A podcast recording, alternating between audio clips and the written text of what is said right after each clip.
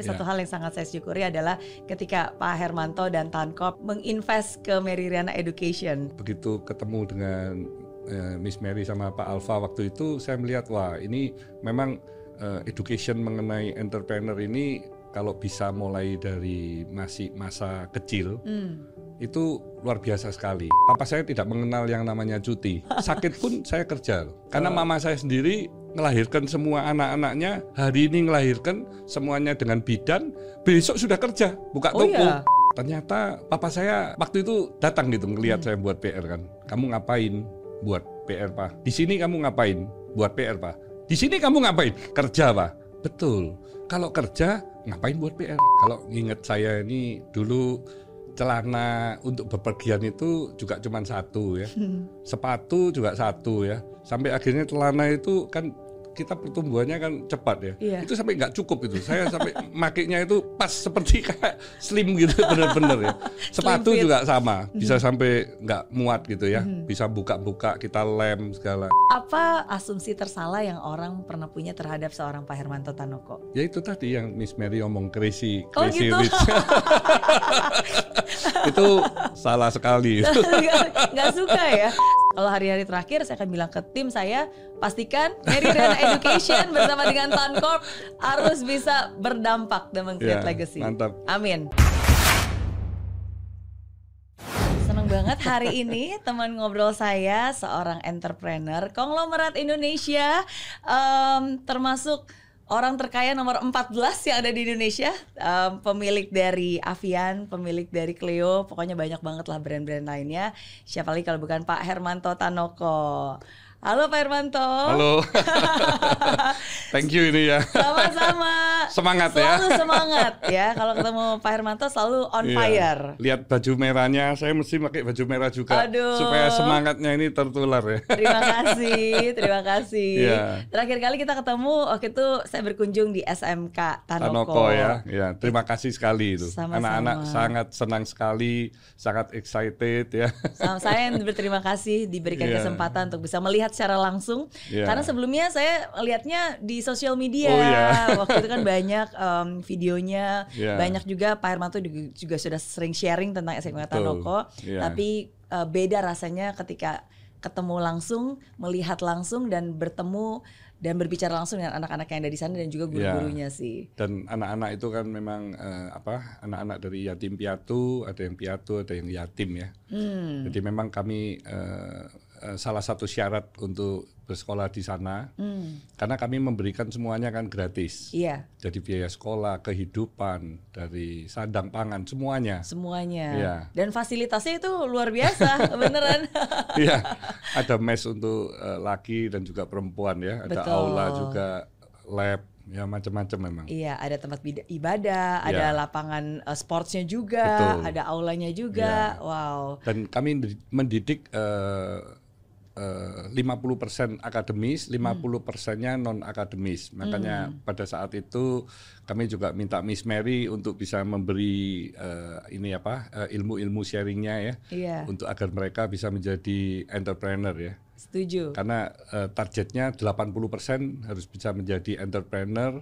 Jadi mereka setelah lulus harus bisa malah menciptakan lapangan kerja, hmm. jadi bukan mencari pekerjaan gitu. Betul, menularkan kesuksesan kepada mereka. Ya. Biar kesuksesan itu di, diteruskan. Diteruskan. Ya. Betul. Iya. ya. Tapi kalau um, tadi saya berbicara tentang um, apa ya, kalau orang menyebutkan Pak Hermanto Tanoko, pasti sering kali zaman dulu tuh diberikan julukan crazy rich hmm. ya kan sedangkan Pak Hermanto sebenarnya nggak suka ya dapat istilah crazy rich ya suka kenapa nggak suka? Ya crazy itu kan sesuatu yang sesungguhnya juga agak negatif ya. Iya.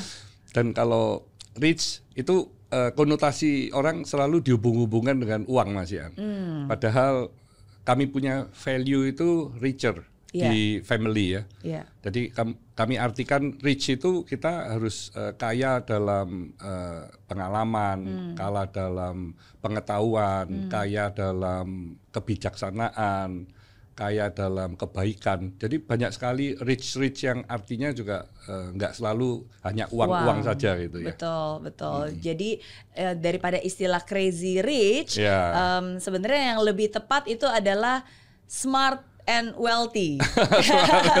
itu salah satunya. Yeah, Seperti yeah, yang dituliskan di ya. bukunya yeah. Pak Hermanto juga ya. Jadi yeah. bukan hanya crazy dalam arti uh, gila gitu yeah. ya, tapi dalam arti uh, smart. Yeah. Thinking out of the box, selalu yeah. berani mengambil keputusan-keputusan, decisions kreatif. Ya, yeah, setuju. Yeah. Dan bukan hanya rich tapi ya wealth. Ya. Yeah. Iya, oke. Okay.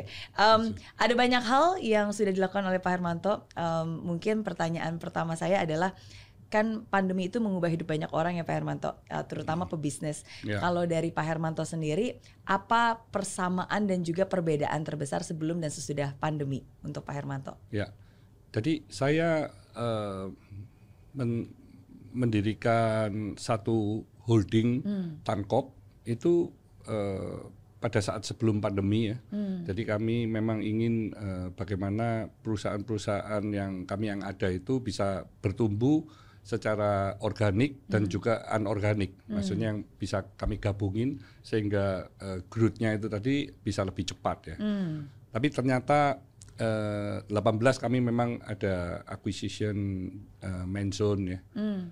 2019 juga ada minimal dan beberapa perusahaan tapi uh, di April ya, tepatnya April 2020 ya. Nah itu kan memang uh, mulai diberlakukan SP apa PSBB ya, yeah. PSBB yang mana eh, usaha-usaha di mall itu tidak boleh buka ya. Mm. Tidak hanya itu, semua orang hampir cuma di rumah ya, work yeah. from home. Itu semua merubah dengan drastis dari kehidupan sebelumnya. Mm. Bahkan saya melihat begitu banyak orang-orang yang pesimis ya, mm. yang uh, menunggu tidak berbuat apa-apa.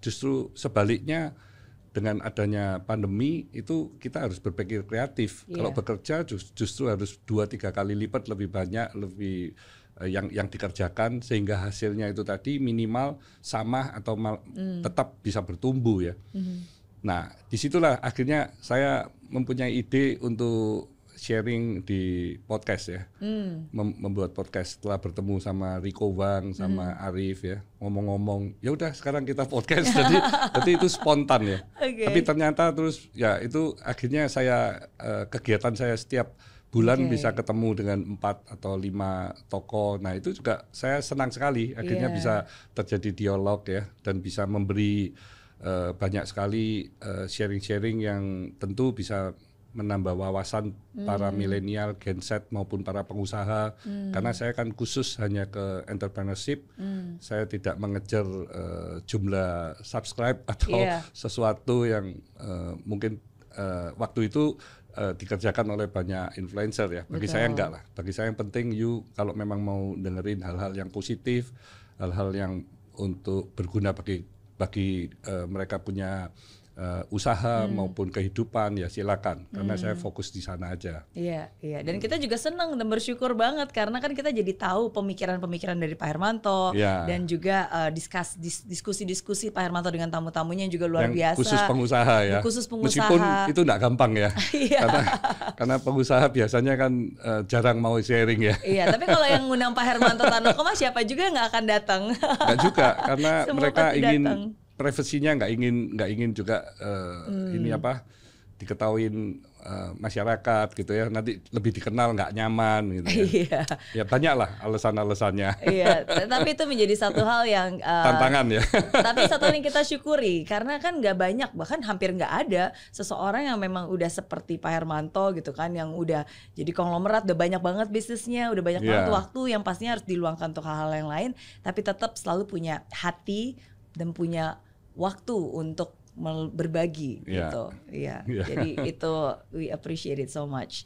Iya. Okay. Itu yang berbeda berarti ya. Tiba-tiba jadi uh, YouTuber. Oke, okay. tapi satu Dan perusahaannya semakin banyak karena karena juga akhirnya di masa-masa pandemi itu pun kami banyak melakukan ini apa uh, eh, GV ya yeah. acquisition dengan beberapa perusahaan.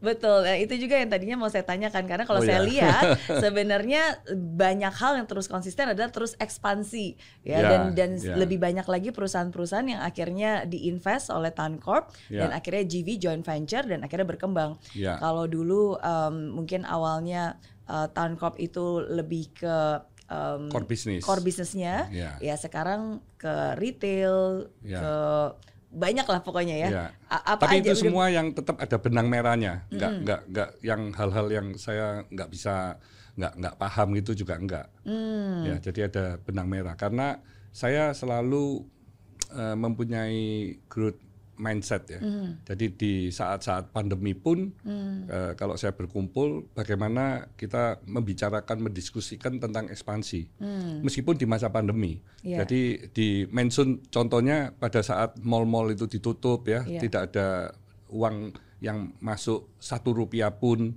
padahal karyawan ada ribuan, cabang-cabang ada ratusan. Uh, hutang kepada supplier juga cukup tinggi karena hmm. di April itu ada stok tiga bulan untuk persiapan hari raya. Nah, apa yang mesti kita lakukan? Itu ekspansi. Kami hmm. membuka sell zone di tempat-tempat rest area ya. Yeah. Nah, ini ide yang ide yang luar biasa. Tentu juga diimbangin dengan seluruh karyawan yang seribu itu berjualan online, berjualan ke siapa pun yang mereka kenal, hmm. relasi, family ya, termasuk perusahaan-perusahaaan di Tankop anak perusahaan semua yang mau berbagi di hari raya untuk karyawan untuk siapa pun ya kami akhirnya uh, uh, mensupport mensun yeah. dan minimal ya Betul. dan di situlah akhirnya mereka bisa uh, uh, terus uh, survive di 2020 2021 uh, lebih sehat lagi hmm. dan di 2022 market cap-nya naik empat kali lipat. Wow. Dari 250 miliar jadi hampir satu triliun waktu itu. Oke. Okay. Ya, di masa pandemi loh ini. Iya, di iya. fashion yang bukanya di mall. Betul. Ini kan bisnis yang paling terpuruk sesungguhnya ya. Betul. betul. Termasuk hotel. Hotel juga terpuruk karena nggak ada tamu yang menginap kan ya di mm-hmm. masa-masa pandemi. Mm -hmm. Itu masa-masa sulit bagi uh, masa pandemi yang di bisnis kami. Iya, tapi hmm. ya bagaimana akhirnya bisa bersinergi ya. ya karena kan kalau sinerginya bagus satu tambah satu nggak sama dengan dua ya, ya. tapi justru satu tambah satu bisa jadi sebelas ya. atau berkali-kali lipat. Iya, tapi yang menarik nih karena kan saya tahu juga um, sebelum mengambil keputusan Pak Hermanto tuh selalu punya banyak banget perhitungan dan pertimbangan. Nah, ketika Pak Hermanto um, menginvest ke beberapa perusahaan yang kayak tadi kan ke Menzone, ke uh, perusahaan keramik ya, ya dan dan banyak lah perusahaan-perusahaan lainnya. Biasanya apa aja sih kriteria yang Pak Hermanto pertimbangkan sebelum akhirnya oke okay, kalau gitu saya invest juga ya. di perusahaan ini? Uh, biasanya ada benang merah dengan kami punya core business. Hmm. Nah setelah itu kami harus tahu juga uh, kalau misalnya yang menjadi partner itu hmm. gimana sih karakternya hmm. sesuai enggak uh, chemistry-nya sama enggak mm. terus tujuan ke depannya juga harus sama mm. tujuannya mau diapain nih perusahaan ya okay. karena kami kan ingin selalu membuat perusahaan itu bisa bertumbuh, bisa semakin lebih besar. Akhirnya kami bisa berbagi dengan cara-cara misalnya perusahaan dijadikan perusahaan TPK, yeah. jadi kami IPO sehingga kami bisa kita bisa berbagi dengan seluruh karyawan, dengan seluruh distribution, uh, ya seluruh stakeholder lah ya, yeah. termasuk masyarakat. Sehingga akhirnya perusahaan itu bisa uh, dikontrol dengan begitu banyak investor ya, dengan yeah. begitu banyak shareholder. Ya tentu harus selalu bertumbuh. Yeah. Karena kalau ownershipnya itu hanya dimiliki, dimiliki oleh keluarga biasanya nih, kalau ownernya ini sudah usia di atas 50 atau 60 sudah mau retired hmm. itu biasanya sudah di comfort zone. Hmm. Nah kalau sudah di comfort zone mereka biasanya nggak mau melakukan uh, investment ekspansi, ekspansi invest, yeah. ya Nah, di situlah perusahaan biasanya mulai stagnan. Oke. Okay. Dari stagnan, ya pasti arahnya ke decline karena nggak mungkin dong, you nggak invest, you saingan kan kita semakin lama semakin keras kan ya, semakin iya. ketat yeah. kan ya. Yeah. Tapi opportunity peluang pasar kan semakin besar juga. Iya. Yeah. Jadi kalau you stagnan ya berarti secara market share you turun. Mm. Kalau secara market share turun ya berarti lama-lama you nggak diperhitungkan di di mm. dalam uh, sektor bisnis tersebut. Mm. Ya akhirnya hilang kan. Mm. Ya. Okay. Jadi jadi itu yang selalu menjadi spirit, menjadi semangat ya. Bagaimana supaya terus bertumbuh ya. Yeah. Jadi kalau perusahaan itu bisa dibuat bertumbuh lebih cepat, ya itu biasanya kami masuk ya. Jadi ada ada itu apa feeling feeling bukan feeling aja jadi waktu ketemu wah ini cocok nih iya kira-kira ini kalau dibuat strategi yang tepat pertumbuhannya bisa, bisa sehat sekali. Grow together ya. Grow together, grow together. betul. ya. Uh, termasuk salah satu juga hal yang saya syukuri uh, tahun ini Pak Hermanto karena kan yeah. menjelang akhir tahun biasanya uh, saya selalu mengingat kembali dan menghitung nih kira-kira apa aja sih sebenarnya banyak hal yang disyukuri tahun ini tapi yeah. satu hal yang sangat saya syukuri adalah ketika Pak Hermanto dan Tankop um, menginvest ke Mary Riana Education. Oh, iya. ya, jadi itu satu hal yang akhirnya sekarang bisa menjadi tambahan unit bisnis yeah. baru nih bersama dengan Tancorp ya. Yeah. Terima yeah. kasih ini atas kepercayaan dari Miss Mary dan juga Pak Alfa dan seluruh tim mm. Mary Riana ya. Mm. Ini dengan bergabung uh, harapannya kan memang MRE ini bisa semakin bertumbuh dengan sehat mm. dan uh, kuat gitu nantinya mm. ya. Amin, yeah. amin. Apa alasan terbesar berarti sebelum Pak Hermanto um, menentukan dan akhirnya memutuskan untuk invest di Meridian Education? Yeah. Saya kan punya uh, tujuan hidup untuk menciptakan sejuta entrepreneur ya. Hmm. Nah, sejuta entrepreneur itu kan dari seluruh bisnis usaha saya. Hmm. Juga saya punya foundation. Eh, SMK Tanoko juga salah satunya. Yeah. Tapi itu kan memang uh, benar-benar uh, CSR saya ya. Yeah. Jadi murni dari SPT saya saya berbagi.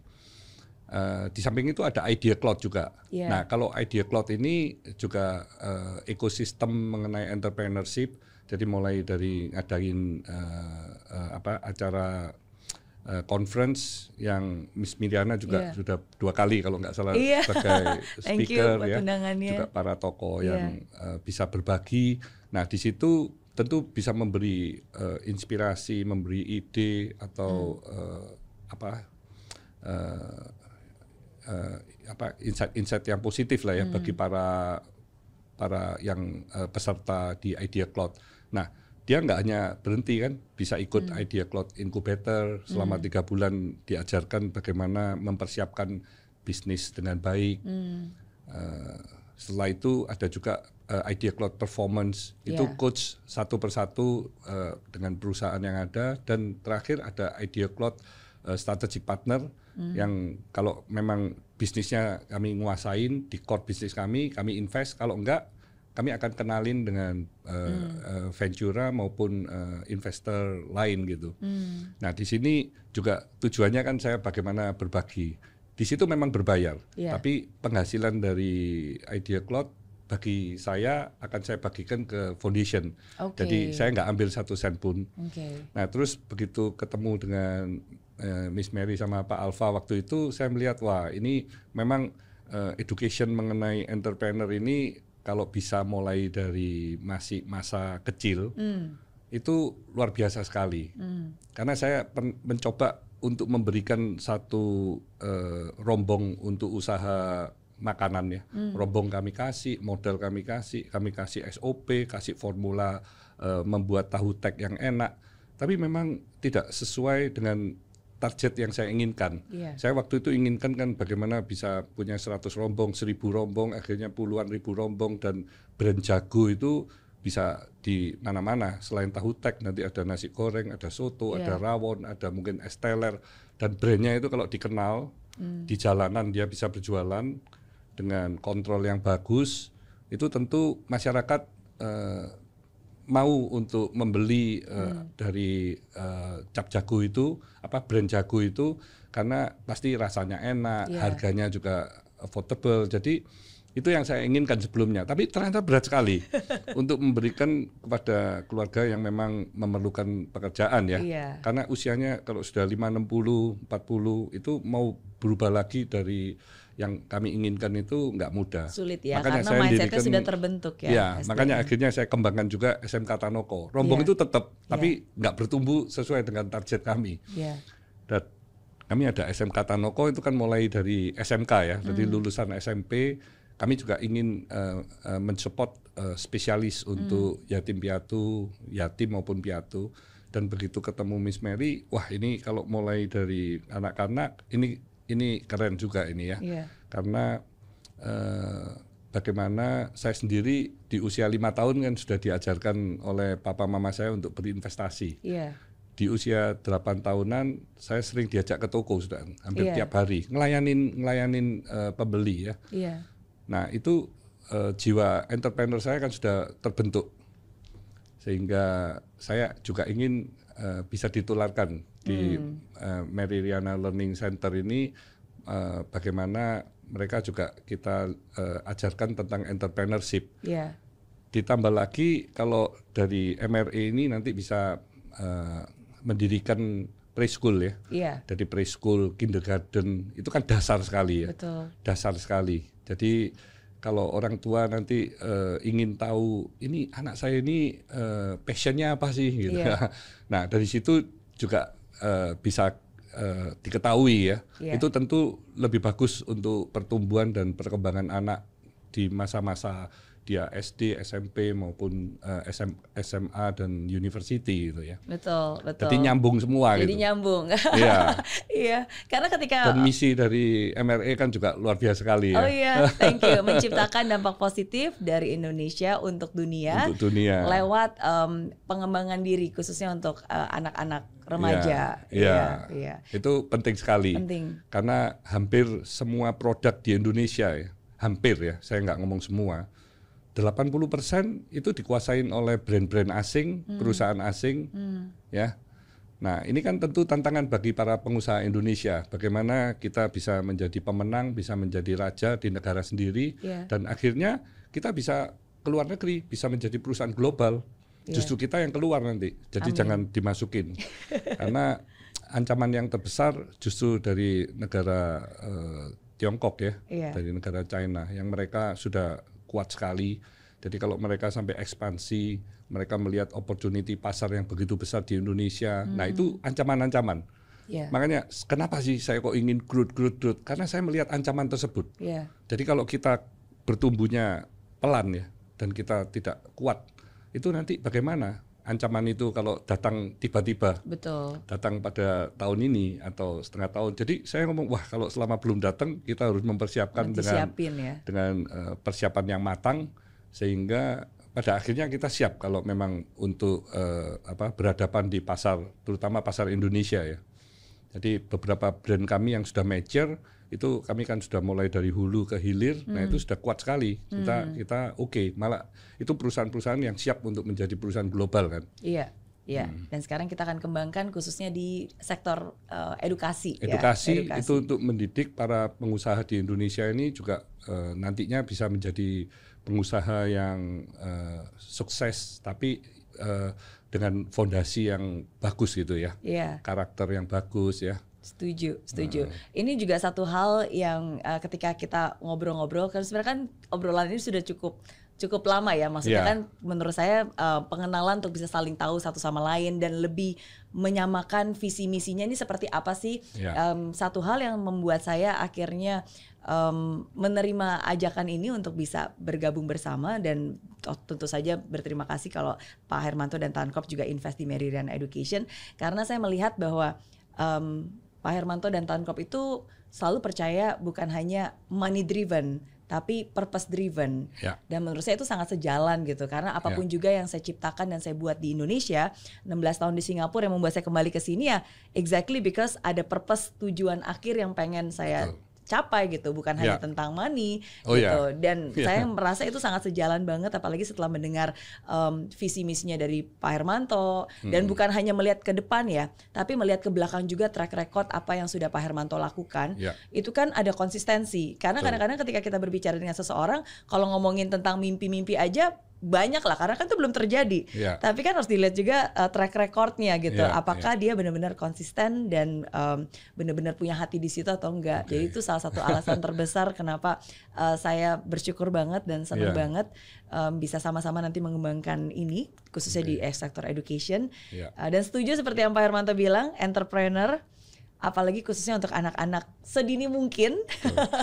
yeah. Jadi um, preschool itu menjadi salah satu target utama kita untuk um, melebarkan ya. Kalau yeah. Meridian Education kan sekarang kids and teens 8 sampai 19 tahun. Yeah. Ya, jadi kita lebih ke bawah dulu supaya bisa reach out lebih banyak lagi sehingga foundation itu bisa ditanamkan dari sejak dini. Yeah, gitu. Iya. Hmm. Jadi uh, looking forward ya dan semoga uh, semakin cepat ekspansinya, semakin yeah. kokoh dan um, bisa IPO juga dan bisa menjadi perusahaan TBK ya. Yeah. Iya. Itu bisa segera juga ya. Segera, ya. Semoga di tahun depan. Amin. Ini Cleo pada saat saya ini perusahaan pertama kami yang IPO ya. Oke. Okay. Itu diputuskan di bulan Desember dan tanggal 5 Mei eh, berarti lima bulan setelahnya menjadi perusahaan TBK. Iya. Dan Hanya sekarang udah udah naiknya berkali-kali lipat ya Sejak IPO sampai sekarang uh, waktu itu uh, uh, naik kira-kira 30 kali hmm. lipat. Hmm. 30, 30 kali, kali lipat. lipat dalam waktu enam tahun. Iya, iya. Karena pertumbuhannya growth-nya kan memang uh, tinggi ya, bisa Betul. di atas 30 persen. Betul, iya. Di rumah minuman saya sekarang udah Cleo semua. Wah, tos, tos. Galon juga, ya karena kan yang yang bening ya. Yang BPA free. Yes, BPA betul. free. Betul Jadi, ya BPA free. uh, Miss Mary, saya waktu memproduksi galon itu 20 tahun yang lalu ya itu saya sudah melihat loh itu galon yang ada di pasar wah hampir semua ini pakai polikarbonat iya. yang mana kalau kena panas BPA-nya itu bisa mengkontaminasi produk yeah. nah itu saya sudah mempunyai keputusan saya tidak mau pakai galon polikarbonat hmm. pakai galon yang non polikarbonat akhirnya terpilihlah galon PET hmm. nggak ada yang buat hmm. karena di sini semuanya hampir pakai polikarbonat semua kan yeah. itu kuat bisa dipakai ratusan kali jadi akhirnya saya ke Jepang membeli import mesin dari Jepang. Harganya mahal sekali. Yeah. Jadi perusahaan air tapi invest mesin galon puluhan miliar ya. Itu PET.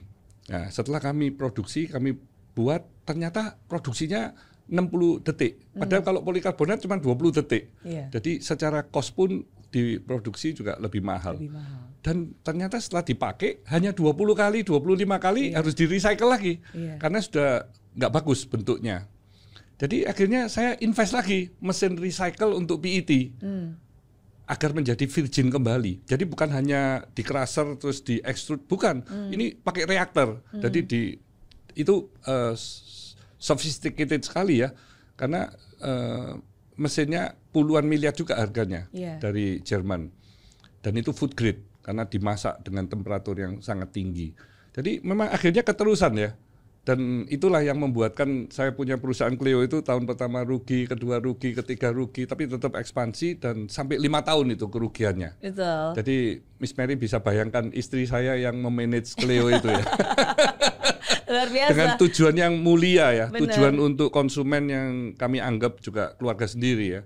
Itu pengorbanan yang kami mesti lakukan itu banyak sekali. Betul. Dan sekarang setelah hampir 20 tahun ya, BPA itu mulai mencuat ya beritanya yeah. ya. Iya. Padahal yeah. kami selama itu kan ya kita kita kasih Betul. kebaikan aja. Kami nggak pernah ngomong ya. Yeah. Karena ya sudahlah.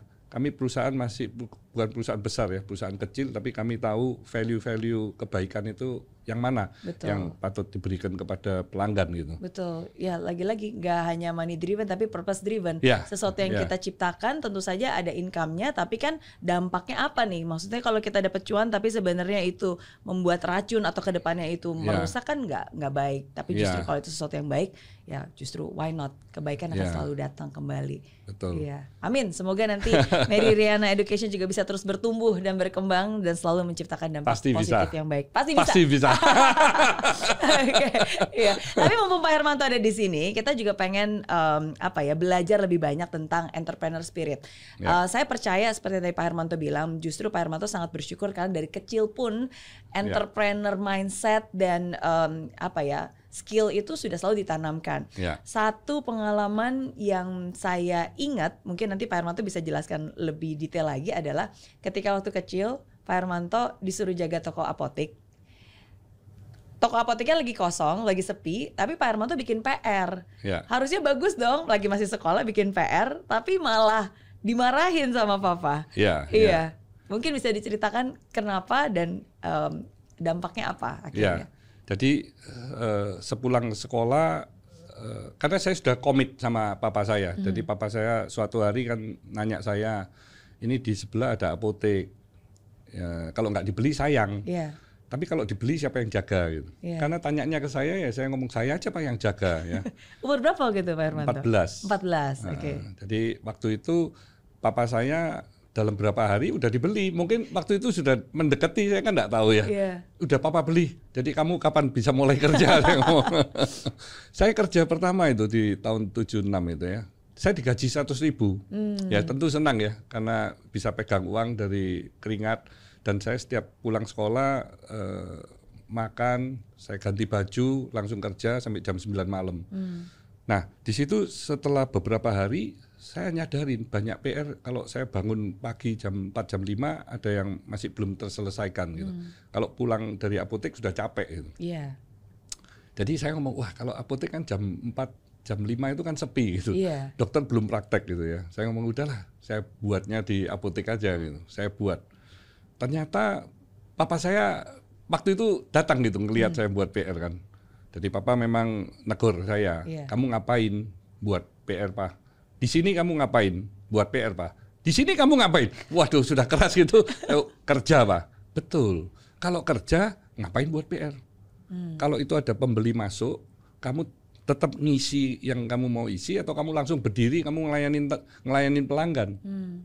Ya, saya pasti ngisi dulu, Pak. Makanya itu nggak boleh. Hmm. Jadi kalau sepi, kamu mesti ngeliatin obat-obat yang mau expired, obat-obat yang kosong, gimana caranya membuat apotek itu bisa lebih uh, apa uh, ramai. Hmm. Yuk pikirin itu semua, bukan hmm. untuk buat PR. Kamu hmm. kerja di sini, hmm. ya pak. Jadi itu memang uh, pelajaran yang uh, apa ya uh, sangat uh, tidak terlupakan. Papa saya memang sangat disiplin. Yeah, yeah. Kalau kerja kerja, kalau you uh, bekerja sambil ngerjakan yang lain apalagi baca majalah, baca yeah. baca yang lain, wah itu tabu itu ya. Padahal ini masih bikin PR loh. Kalau logikanya kan kita berpikir, wah berarti anak yang baik nih yeah. memaksimalkan waktu gitu kan. Yeah. Tapi justru itu pemikiran yang kurang tepat ya dalam konteks itu. Ya, papa saya sangat keras. Yeah. Karena kalau kamu bisa buat PR, kamu sebagai pimpinan, nanti asisten apoteker, terus yang di admin yang lain, dia bisa ngerjakan apa pun juga kan. Yeah, Jadi betul. akhirnya nggak fokus kepada bisnis yang sedang mereka kerjakan dan hmm. ya memang itu uh, saya merasakan uh, didikan papa yang keras itu hmm. akhirnya juga menempa saya menjadi saat ini ya. Hmm. Jadi yeah.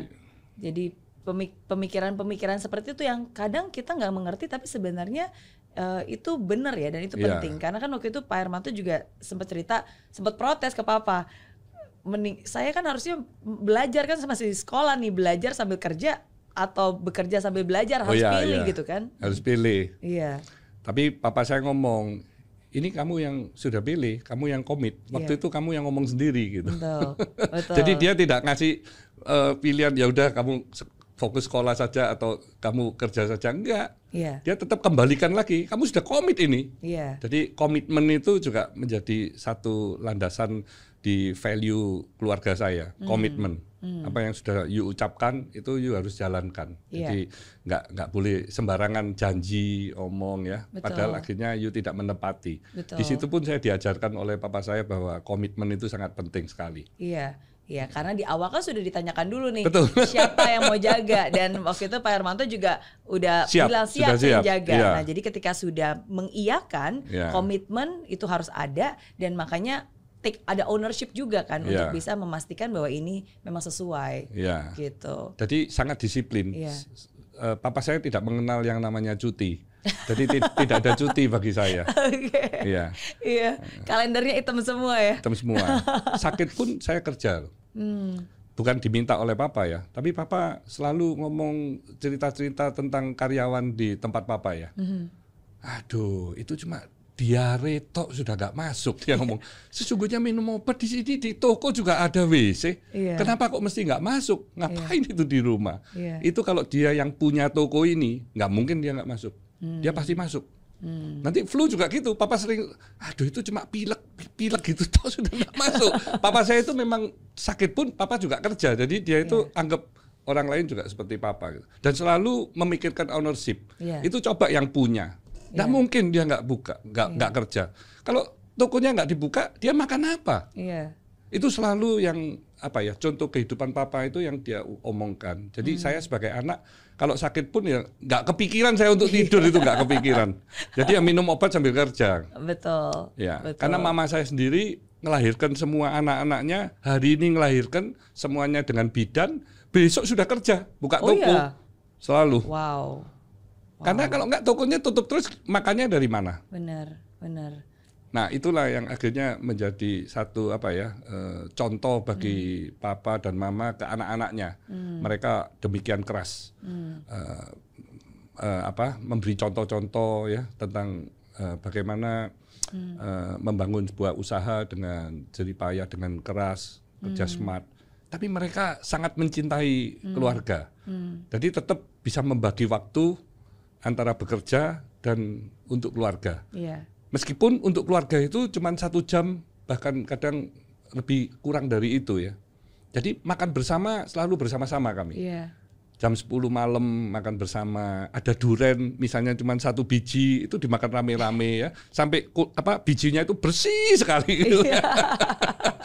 Karena memang kami uh, waktu itu uh, uh, ekonominya sangat uh, terbatas ya. Betul. Nah, ini mungkin menjadi pertanyaan saya. Kalau dulu kan memang Pak Hermanto uh, dibesarkan dari keluarga yang memang sangat-sangat apa ya punya jiwa entrepreneur mindset yang sangat kuat ya, dan ya. mendisiplinkan. Ya, dan memang keadaan pada saat itu kan belum semapan yang sekarang. Ya. Lahir di um, rumah bekas kandang ayam yeah. ya kan yang mau main kelereng aja nggak bisa nggak punya kelereng sampai harus pakai batu-batuan yeah. itu kan zaman dulu ketika Pak Hermanto kecil dididik seperti itu nah tapi sekarang ketika Pak Hermanto menjadi generasi yang akan diteruskan ke anak dan cucu yang juga sekarang keadaannya pasti sudah jauh lebih mapan um, konglomerat Indonesia yang uangnya mungkin nggak terbatas triliunan gitu gimana cara Pak Hermanto bisa tetap mendidik dan memberikan semangat itu kepada anak dan cucu.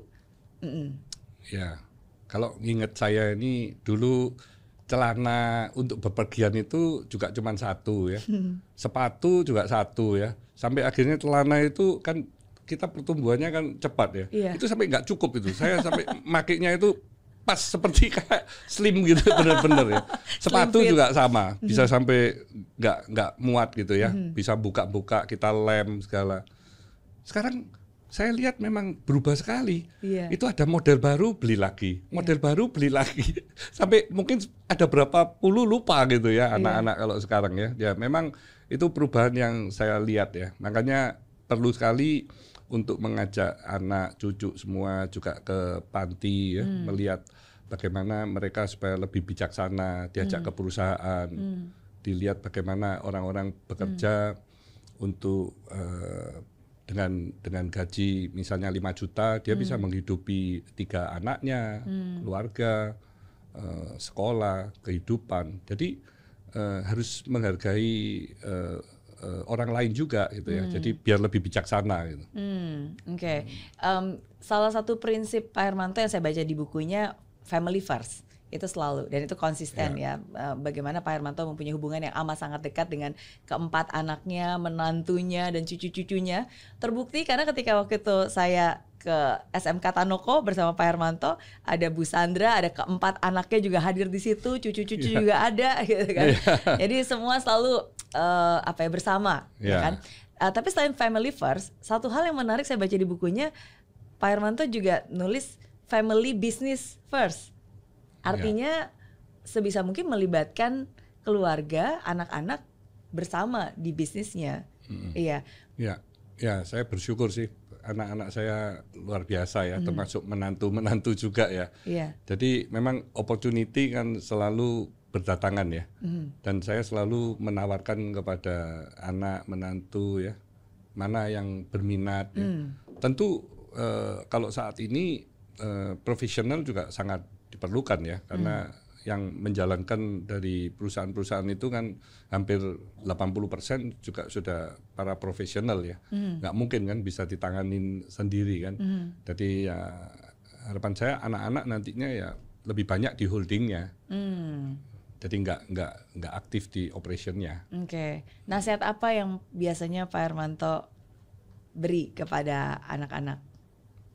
Uh, ya kita kalau memang sudah yakin dengan perusahaan yang di manage terutama oleh anak-anak, ya mereka harus fokus, mm.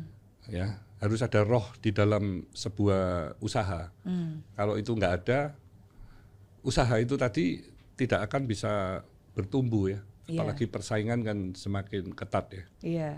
Jadi memang uh, bagaimana uh, usaha itu tadi bisa bertumbuh uh, 30% atau di atas 30% dalam waktu uh, 5 10 tahun ke depan. Nah, di situ kan pasti banyak sekali uh, terjadi uh, uh, analisa-analisa mengenai short dengan kompetitor, hmm. bagaimana strategi-strategi yang harus dijalankan. Hmm. Nah, itu kan uh, setiap harinya itu kan jadi exciting sesungguhnya hmm. kalau mereka benar-benar punya roh di bisnis itu ya. Iya. Jadi nggak ada bisnis yang lagi uh, jelek atau lagi nggak bagus, uh, pemerintah yang lagi uh, uh, kena uh, inflasi tinggi atau apa pun itu bagi kami itu faktor eh, kalau memang uh, eksternal ya mm. kami hadapin aja mm. bagaimana dengan adanya situasi-situasi itu perusahaan kita masih masih bisa tetap bertumbuh dengan sehat iya ya iya. jadi memang itu uh, kami biasanya jarang meminta-minta facility, meminta-minta yeah. sesuatu, tapi bagaimana melihat dari sisi uh, strength uh, yang ada itu diperkuat dan weakness dirubah jadi strength gitu. Hmm,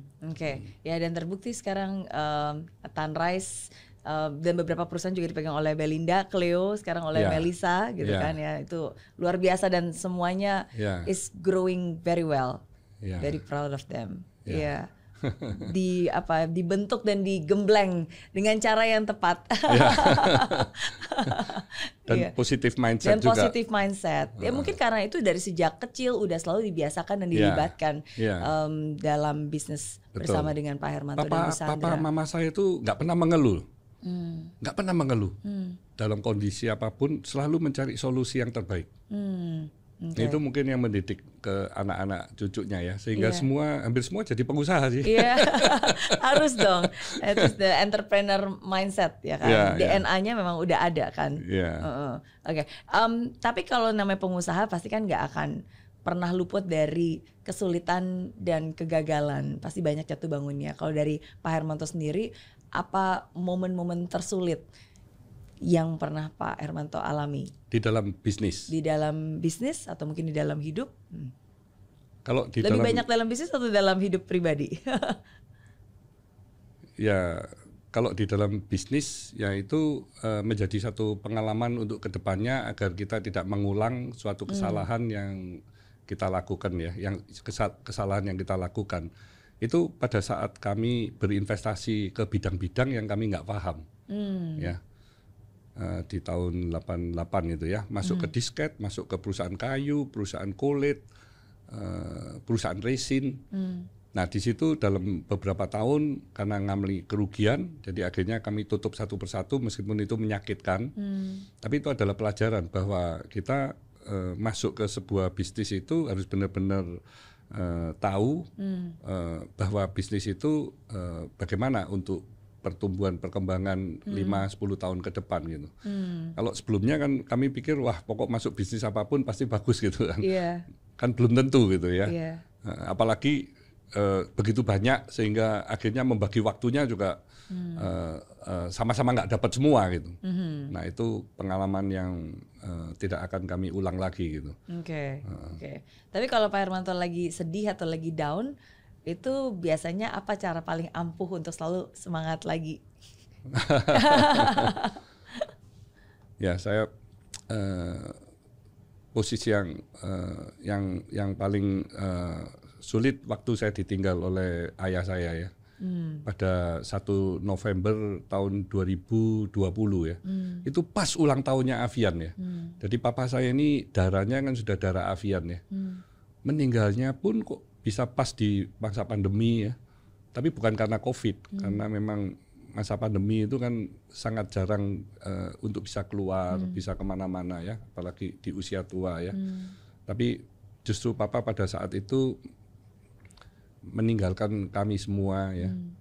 Uh, ya papa bagi saya sih adalah seorang hero ya, seorang pahlawan hmm. ya. Karena tanpa papa ya nggak akan ada ada ada Avian yang seperti sekarang dan seluruh uh, perusahaan-perusahaan di bawah Tankop ya. Iya. Yeah. Ya. Yeah. Jadi ya uh, yang yang selalu saya kenang waktu-waktu bersama dengan papa. Hmm. Ya bahkan sampai Pak Hermanto uh, rela di dalam doanya untuk mengurangi usia oh, Pak ya. Hermanto demi untuk menambahkan usia Papa. Iya, iya. Iya. Iya. Itu itu membuat saya uh, setiap uh, tahun ya, setiap apa yang saya capai saya selalu bersyukur. Hmm. Karena ternyata saya masih diberi orang tua yang sehat, orang tua yang terus beraktiviti dan saya pun juga uh, akhirnya bisa uh, berkeluarga, bisa yeah. punya anak, bisa punya cucu ya, yeah. sampai cucunya 13. Yeah. Ya, itu punya cucu saya, di usia saya 45 tahun loh. 45. Jadi kakek di usia 45 tahun. Jadi cucu saya yang paling besar sekarang sudah 16 ya. Yeah. Dan dia uh, sekolahnya juga 15 mata pelajaran yang yang 10 lebih itu nilai A, sisanya AA ya. Yeah, yeah. Jadi semuanya excellent dan dia sudah punya bisnis juga. Hmm. Bisnisnya foto foto Photoshop yang stiker itu. Oh, okay. Jadi uh, dia invest 80 juta ya. Oh, iya. Punya karyawan. Oke. Okay. Itu dia punya wow. uh, bisnis pertamanya ya. Iya, Di iya. usia 16. Keren. ya memang success is getting younger ya. ya. Makin lama makin cepat usia Ya, saya ingin itu. ingin ingin Holly juga belajar ya bagaimana yeah uh, dia bisa mencari uang mulai dari satu juta, dua juta hmm. ya, pelajaran apa yang dia dapatkan ya, hmm. karena uh, itu kan nggak di spot sama sekali ya. Jadi ide-idenya dia, waktu desain juga dia yang desain. Hmm. Jadi dia benar-benar uh, akan mendapat pelajaran yang berharga dari bisnis pertamanya itu. Iya, iya. Hmm. Saya saya setuju dengan apa yang Pak Hermanto bilang. Kadang-kadang cara yang paling ampuh untuk kita bisa bersuka cita lagi eh, dan tidak tenggelam di dalam kesedihan adalah mengingat kembali kebaikan-kebaikan yang pernah ada, memori-memori baik. Yeah. Itu sering kali selalu membuat kita akan uh, merasa terobati ya. Yeah. Uh, dan pasti selalu ada sukacita dalam hidup dan kenangan itu nggak akan pernah hilang yeah. ya, dalam ingatan kita. Iya. Iya. Oke. Okay. Apa uh, asumsi tersalah yang orang pernah punya terhadap seorang Pak Hermanto Tanoko? Ya itu tadi yang Miss Mary omong crazy, oh, gitu? rich. itu uh, salah sekali. Gak suka ya. Soalnya kan kadang-kadang orang bilangnya crazy rich Surabaya ya, gitu kan. Itu kan karena ada film film tentang crazy rich Asian, Asian. ya. Iya, karena itulah ya mungkin media juga biasa ya. Bukan media saja, YouTuber-YouTuber juga ya. iya, tapi kalau gitu lebih pengennya diingatnya atau dipanggilnya atau dikenalnya seperti sebagai apa dong? Ya, sebagai pengusaha aja. Kan saya pengusaha. memang pengusaha ya. Iya. iya, pengusaha yang menciptakan satu juta pengusaha lainnya. Iya, kalau itu bisa memberi inspirasi ke banyak pengusaha lain ya itu hal yang uh, bagus sekali ya. Iya, iya. Ya. Um, apa yang pernah menjadi pilihan tersulit di hidupnya Pak Hermanto? Itu pada tahun 98 ya. Hmm. 98 saya melihat Indonesia begitu terpuruk ya. Hmm. Sosial politik semuanya nggak bagus ya. Ekonomi juga drop luar biasa. Mata uang kita juga uh, sampai uh, ke 15 ribu, 17 ribu. Hmm jadi saya memutuskan pada bulan Februari tahun 98 untuk uh, menyekolahkan uh, anak saya Belinda Melisa ke Australia. Hmm. Padahal mereka masih kecil ya. Yeah. Masih year 9 sama year 11 ya. Nah, itu akhirnya uh, mereka bisa bersekolah di sana. Yaitu yang kami kan setiap hari bersama-sama dan itu tidak tidak dalam perencanaan kan ya. Iya. Dulu rencananya kan setelah high school dan juga uh, ada persiapan lain gitu. Ya. Hmm. Jadi itu bahasa Inggrisnya juga nggak bagus ya. Hmm. Terus minta sekolah yang terbaik. Jadi saya hampir sekolah di Perth itu sama istri saya satu persatu kami datengin uh, tidak ada yang menerima. Hmm di year 9 dan 11. Hmm. Nerimanya di year 8 dan year 10. Mereka nggak oh, mau. Harus turun ya. Mereka nggak mau karena yeah. ada perbedaan di Indonesia kan lulusan di bulan Uh, Juli beda di sana beda tahun ajaran. Hmm. Mereka nggak mau kita lompat. Yeah. Ini mereka maunya lompat yeah. karena nggak mau mundur. Jadi ya akhirnya uh, sekolah yang terbaik justru yang terakhir hmm. waktu itu saya mungkin mereka lihat ekspresi saya, tolong jangan di tes Inggrisnya saja. Karena kan Inggris tes, itu bisa tes yang di, lain saja saya ngomong nanti. tes yang yeah. lain saja. Jadi akhirnya gurunya ngomong oke okay, kita akan tes math uh-huh. and English dia. Okay. Jadi akhirnya ya sudahlah saya pasrah mereka dites. Ternyata hasilnya waktu keluar wow very impressive dia ngomong itu mathnya luar biasa. Yeah. Jadi mereka kagum sekali karena Melisa Belinda waktu di sekolah di rapotnya 100 itu iya. matnya. Jadi mereka uh, sangat senang sekali. Dan, dan Inggrisnya dia nggak mempersoalkan, akhirnya diterima year 9, year 11. Wah itu hmm. seperti lotre itu, saya hmm. seperti dapat lotre. dan mereka melihat Indonesia juga uh, kasihan, yeah. jadi mereka akhirnya uh, menerima.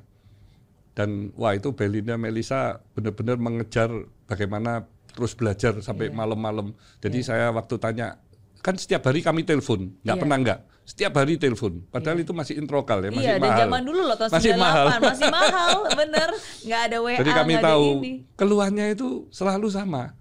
Nggak boleh belajar sampai malam-malam. Jadi lampu hmm. sudah harus dimatiin karena kan boarding di sekolah kan. Iya.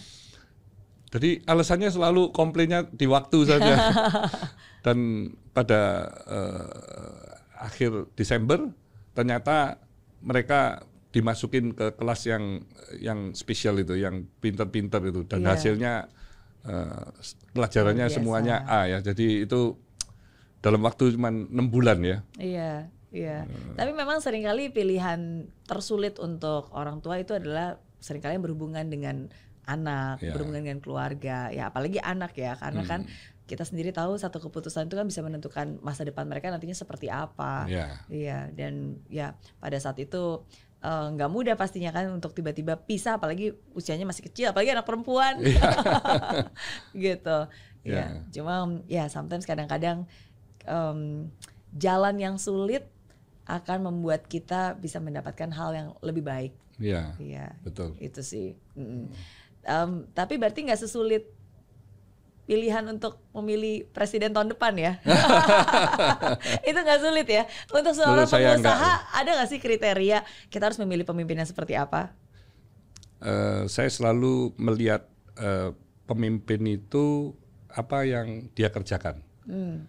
Kalau dia mengerjakan sesuatu, misalnya itu untuk jangka panjang, hmm. itu is a good leader ya. Hmm. Jadi contoh pimpinan yang membuat project-project uh, eh, MRT misalnya. Hmm. Itu MRT itu kan memang untuk seluruh masyarakat ya. Hmm. Dan itu tidak bisa diselesaikan dalam waktu lima tahun ya. Hmm. Jadi adalah the next leader yang akan menikmatin. Yeah. Nah ini saya biasanya respect kepada leader yang mempunyai gagasan untuk memulai membangun dan meskipun itu belum selesai. Hmm. Jadi uh, saya melihat uh, sebelumnya Pak Jokowi juga banyak melakukan pembangunan tol hmm. di seluruh pulau, nggak hanya di Jawa saja, hmm. Eh, bandara-bandara, ya, pelabuhan-pelabuhan, itu semuanya jangka panjang itu, hmm. bukan dinikmati pada saat Presiden Jokowi jadi presiden, yeah. itu adalah the next.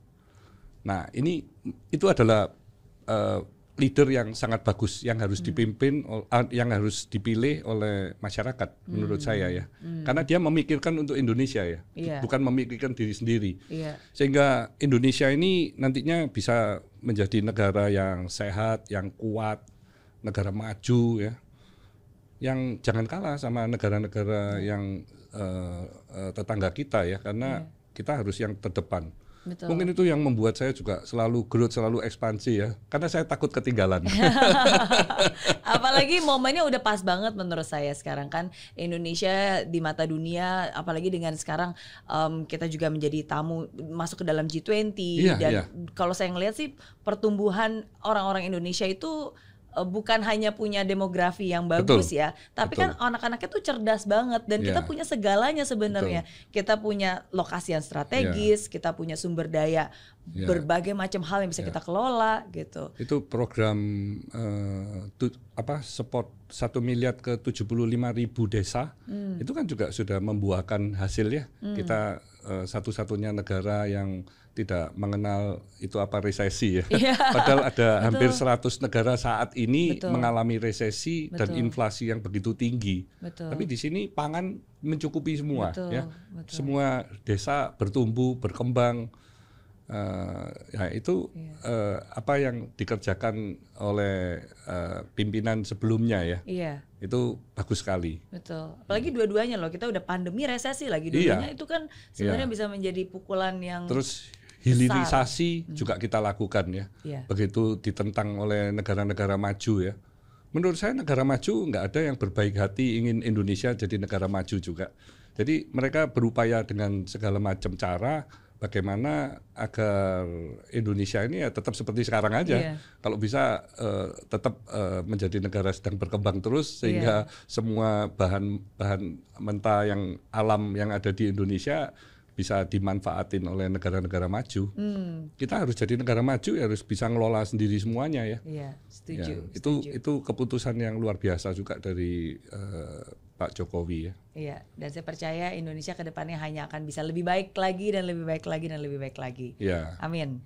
Okay. Amin. Pertanyaan terakhir saya untuk Pak Hermanto, uh, kalau kita sekarang berada di titik ini, um, dengan begitu banyak hal yang sudah Pak Hermanto lalui dan ke depannya masih banyak lagi yang ingin dicapai. Berarti pertanyaan saya melihat ke belakang apa yang menjadi pembelajaran hidup terbaik dan ke depannya apalagi nih harapan dan mimpi besar Pak Hermanto khususnya di edukasi. Jadi yang ke belakang dulu. Iya. Hmm. Uh, di belakang memang uh, kita hidup kan cuma sekali. Hmm. Jadi harus punya Eh, dari pengalaman saya kita bagaimana harus selalu mempunyai tujuan yang besar, tujuan hmm. yang mulia yang mau kita kerjakan. Saya sangat percaya dengan hukum karma ya. Hmm. Apa yang kita tabur akan kita tuai ya. Hmm. Meskipun itu kadang bisa ke generasi berikutnya ya. Yeah. Impactnya itu bisa ke generasi berikutnya. Jadi eh, bagaimana kita menjadi manusia uh, ya harus manusia yang bermakna, yang punya tujuan positif, sehingga apa yang selalu akan kita lakukan itu mempunyai dampak-dampak yang positif, dampak hmm. luar biasa. Seperti MRE ini kan uh, tentu itu bisa merubah uh, jumlah entrepreneur di hmm. Indonesia. Hmm. yang pada akhirnya kalau jumlah entrepreneurnya itu bisa bertumbuh signifikan ya ekonomi hmm Indonesia juga akan menjadi lebih positif ya, lebih hmm. baik ya. Nah itu adalah uh, apa yang bisa kita lakukan selama kita uh, uh, di dalam kehidupan ini ya. Iya, iya, hmm. setuju. Saya selalu ingat Pak Hermanto bilang kalau kita menularkan kesuksesan ke satu orang, ya hidup orang itu berubah. berubah. Tapi kalau kita menelurkan kesuksesan ke banyak orang, ya. bangsa ini bisa berubah. Berubah, ya. ya. Itu yang sedang kita lakukan dan kerjakan bersama. Ya. Sehingga lebih banyak lagi orang-orang yang juga bukan hanya sukses, tapi ya. juga bisa ya itu membuat lapangan pekerjaan bagi banyak ya. orang sehingga ya. sukses itu bisa terus ditularkan. Dengan cara-cara yang benar tentunya Betul. dan tujuan yang mulia. Jadi bukan hanya selalu memikirkan uang dan uang saja ya karena yeah. kalau selalu mikirnya uang kan dia akan melakukan segala macam cara untuk mendapatkannya ya yeah. Yeah. dan itu kan nggak baik gitu betul not just money driven but purpose driven purpose driven setuju purpose driven ya dan, yeah. dan apa yang kita lakukan sekarang imbasnya kan ke anak cucu kita yeah, kayak yeah. contohnya Pak Hermanto um, sangat terbantu oleh reputasi papa yang yeah. sangat baik dan akhirnya yeah. reputasi itu turun menurun ke Pak Hermanto dan juga nanti ke anak dan yeah. cucu. Jadi memper, apa yang kita lakukan sekarang sebenarnya mempermudah yeah. jalan untuk uh, anak dan cucu Karena kita ke depan. orang uh, yang dicari itu kan satu kebahagiaan ya. Hmm.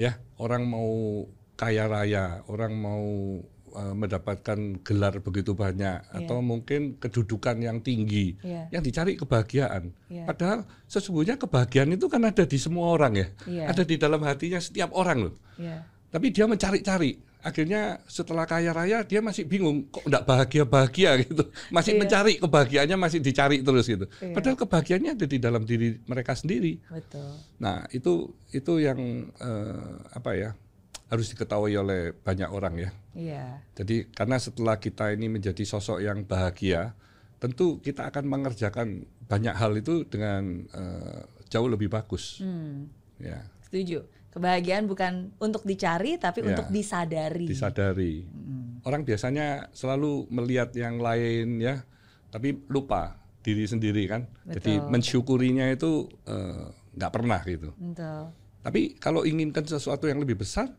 ya kita bagus itu punya satu vision atau punya goal yang tinggi ya. Tapi kan harus yuk lakukan, yuk mesti yeah. kerjakan gitu. Yeah. Nggak cukup dengan doa saja ya. Yeah. Tapi harus apa yang mesti kita lakukan. Selain kita juga minta restu kepada yang di atas ya. Betul, betul. Hmm harus ada proses yang juga harus kita jalani. Iya. Iya. Mumpung ada Pak Hermanto di sini, kita semua pasti pengen dengar um, pesan yang bisa Pak Hermanto berikan khususnya kepada para penonton Friends. Oh ya. Uh, supaya ya tahun depan bisa menjadi tahun yang baik bagi okay. kita semua. ya, terima kasih uh, Miss Mary ya. Untuk Mary Riana Friends ya. Tentu uh, you beruntung sekali ya bisa mendengarkan begitu banyak eh, video-video uh, dari Mary Riana ya. Nah itu uh, saya sendiri uh, sering mendengarkan ya. Nah, you sendiri setiap hari mendengarkan ya setengah jam lah ya, setengah jam setiap hari. Tentu uh, Mary Riana Friends akan mendapat dampak-dampak uh, yang luar biasa ya, karena bagaimana kita punya uh, mindset itu dirubah menjadi mindset-mindset yang positif ya. Terus kita juga bisa mempunyai uh, keinginan untuk menambah skill apa pun yang kita miliki agar bisa bermanfaat bagi banyak orang dan di situlah uh, uh, Meridiana Friends bisa mempunyai satu vision atau goal yang ingin dicapai uh, sehingga tetap bisa mempunyai uh, semangat untuk meraih apa yang sudah diinginkan ya sehingga bisa bermanfaat bagi banyak orang. Ya ini saya appreciate sekali Miss Mary selalu berbagi kisah-kisah ke tentang apa ya inspirasi-inspirasi yang tentu bermanfaat bagi banyak orang ya. Luar biasa. Thank you. Saya belajar banyak dari Pak Hermanto. Yeah, Thank you. Sukses sama-sama. selalu buat Hermanto juga. Stay humble, stay positive, stay on fire. Yeah. Thank you. Thank you. Terima kasih sudah menjawab pertanyaan-pertanyaan saya. Terima kasih. Sebagai janji saya, Pak Hermanto boleh nanya satu pertanyaan. Tapi saya minum dulu. Oke, okay. sama-sama. Iya.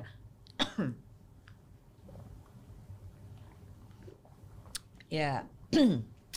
Oke. Ya. Miss Mary, jika hari ini ya adalah hari terakhir dari Miss Mary ya, apa yang akan Miss Mary lakukan?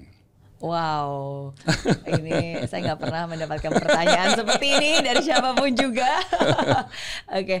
um, tapi menarik Pak Hermanto karena uh, dua minggu yang lalu sebenarnya kan saya baru aja menghadiri beberapa pemakaman sebenarnya.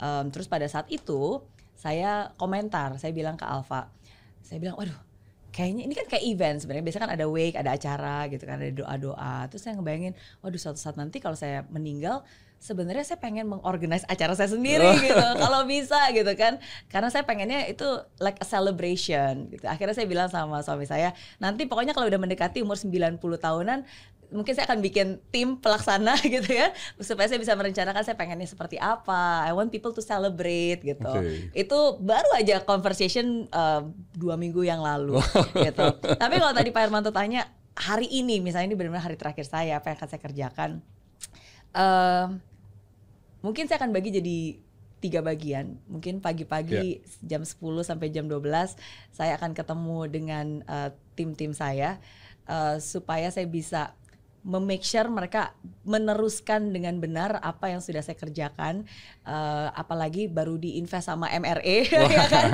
MRE baru diinvest sama Tankop gitu jadi pasti yeah. harus benar-benar ini harus dilaksanakan dengan benar sehingga legasinya itu sungguh-sungguh bisa terlaksana yeah. ya dengan apa yang udah dikerjakan sampai hari ini gitu um, terus um, tapi cuma bentar aja Pak Hermanto karena sisa waktunya pengen saya luangkan bersama dengan orang-orang yang saya cintai. Okay. Jadi mungkin setelah makan siang um, saya pengen ngajak orang-orang terdekat, mungkin papa, mama, anak-anak dan suami pergi ke Singapura. Yeah. Naik first class yeah. ya kan, udah hari terakhir kan soalnya uh, ke Singapura. Kenapa? Karena ya di situ banyak kenangan sih. Jadi saya pengen menapak tilas, uh, spend time di sana terus um, ke gereja novena karena itu yeah. punya kenangan yang sangat berarti buat saya. Okay. Mungkin mengadakan misa di sana, perayaan, um, sakramen toba, sakramen uh, perminyakan saat-saat terakhir dan mungkin malamnya ya saya ingin menghabiskan waktu bersama uh, suami saya dan yeah. menghabiskan waktu saya terakhir kalau bisa di di gereja novena okay. gitu. Jadi ya uh, uh, itu sih mungkin um, yeah, yeah yang akan saya lakukan. Ya. Oh, di tengah-tengah waktu saya juga pengen bikin video karena ini beberapa momen di hidup saya tuh saya selalu udah punya bayangan yeah. sebelum saya meninggalkan dunia ini saya pengen ngerjain apa aja termasuk salah satunya adalah mungkin saya pengen bikin video karena salah satu cita-cita saya tuh saya pengen bisa berada di saat anak saya uh, wisuda dan punya anak menikah okay yeah. gitu. Jadi kalau hari ini hari terakhir kan mereka masih kecil ya. Yeah. Jadi mungkin saya nggak bisa ada di sana dengan mereka. Mungkin saya bikin video aja yang nanti akan mereka tayangkan di saat mereka udah mencapai itu semua. Ya, jadi uh, ya kadang-kadang di hari terakhir kita akan mengingat kembali apa yang sudah kita lalui, yeah. dan mensyukuri dan mempersiapkan yang terbaik sih untuk ketemu yang maha kuasa. Luar biasa. Gitu.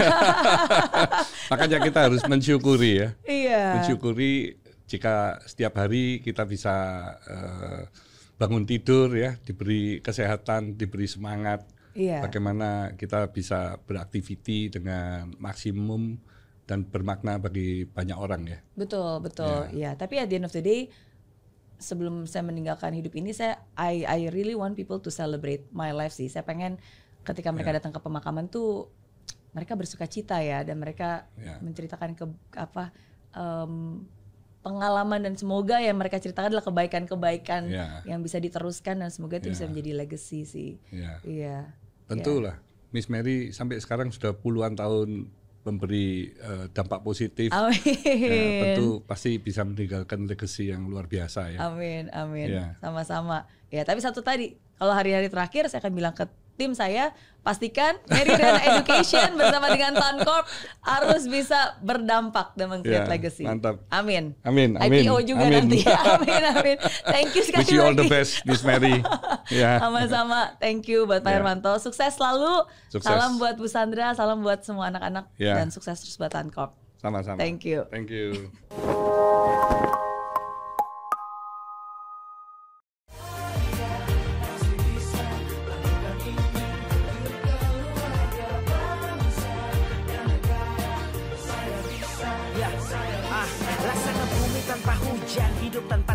Kering dan mati tanpa hijaunya tumbuhan ah. Demikian kalau mimpi tak kunjung terjadi